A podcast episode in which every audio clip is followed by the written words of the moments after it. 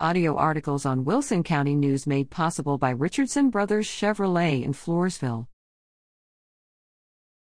Floresville police seek suspects in theft of firearm from vehicle at La Quinta Inn. Update Floresville police have identified all three suspects. Floresville police are asking the public to help identify three suspects in the April 12 theft of a firearm from a vehicle. The vehicle burglary occurred about 1 a.m. Tuesday in the parking lot of the La Quinta in 1910 10th Street, US 181, in Floresville, according to Detective Sergeant George Ortiz. As the investigation continues, police are hoping someone will be able to identify one or more of the suspects from security camera images.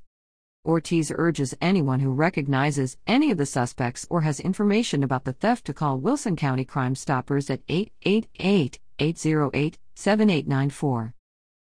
Reader at WCNOnline.com.